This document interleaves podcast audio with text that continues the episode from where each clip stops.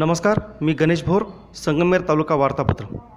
हाथरस घटनेच्या निषेधार्थ संगमेर तालुक्यातील सर्व मागासवर्गीय संघटनांच्या वतीने बस स्थानकासमोर नाशिक पुणे महामार्गावर रस्ता रोको आंदोलन केले. यावेळी विविध मागण्यांचे निवेदन तहसीलदारांना देण्यात आले. दिनांक तीस सप्टेंबर दोन हजार वीसपासून राज्यातील एकशे शेहेचाळीस व एक हजार सहाशे अडतीस उच्च माध्यमिक शाळांना वीस टक्के मंजूर अनुदान निधी त्वरित शासन निर्णय निर्गमित करून शिक्षकांच्या खात्यावर पगार जमा करण्यात यावे. याकरिता महाराष्ट्र राज्य उच्च माध्यमिक शाळा कृती संघटनेने पायदिंडीचे आयोजन केले होते. ही पायीदिंडी आमदार किशोर दराडे यांच्या कार्यालयात निवेदन देऊन येवल्याहून संगमेरकडे पद पदयात्रा करीत सत्तर किलोमीटर अंतर पूर्ण करून तीन दिवसानंतर संगमेर येथे पोहोचली.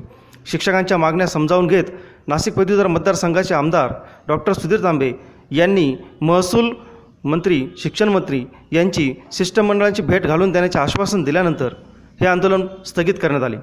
संगमेर तालुक्यात बिबट्याने हल्ला केल्याच्या अनेक घटना यापूर्वी घडलेल्या आहेत परंतु पठार भागातील रणखाम येथील लांडगेदरा येथे लांडग्याने धुमाकूळ घालत आजीचे बोट तोडत नातीलाही गंभीर जखमी केल्याची घटना घडली.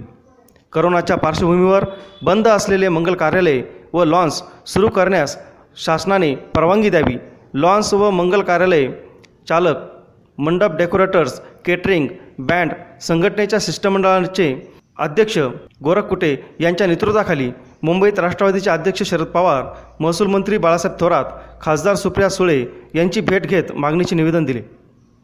मराठा आरक्षणाला कोर्टाने स्थगिती दिल्याने सकल मराठा समाज व मराठा क्रांती मोर्चाने आक्रमक पवित्रा घेतला आहे. मराठा समाजाला आरक्षण मिळाले पाहिजे या मागणीसाठी संगनमेर तालुक्यातील कार संगमेर तहसील कार्यालयासमोर मराठा समाज बांधवांनी ठिय्या आंदोलन केले. संगमेर तालुक्यातील नानसदुमाला ग्रामपंचायतीचे लोकनियुक्त सरपंच भीमराज नामदेव चत्तर यांच्याविरुद्ध ॲट्रिसिटीचा गुन्हा नोंदवण्यात आल्याने एकच खळबळ उडली आहे. शहरातील एका उपनगरात राहत असलेल्या एका अल्पवयीन चुलत बहिणीवर अत्याचार करणाऱ्याविरुद्ध शहर पोलीस ठाण्यात गुन्हा दाखल झाला आहे. या प्रकरणी सदर नम नराधामास अटक करण्यात आली असून न्यायालयाने त्यास आठ दिवसांची पोलीस कोठडी सुनावली आहे. शहरातील जमजम कॉलनी येथील बेकायदेशीररित्या चालवल्या जाणाऱ्या जनावरांच्या कत्तलखान्यावर शहर पोलिसांनी छापा टाकत कारवाई केली आहे. याबाबत शहर पोलीस ठाण्यात एक जणाविरुद्ध गुन्हा दाखल करण्यात आला आहे.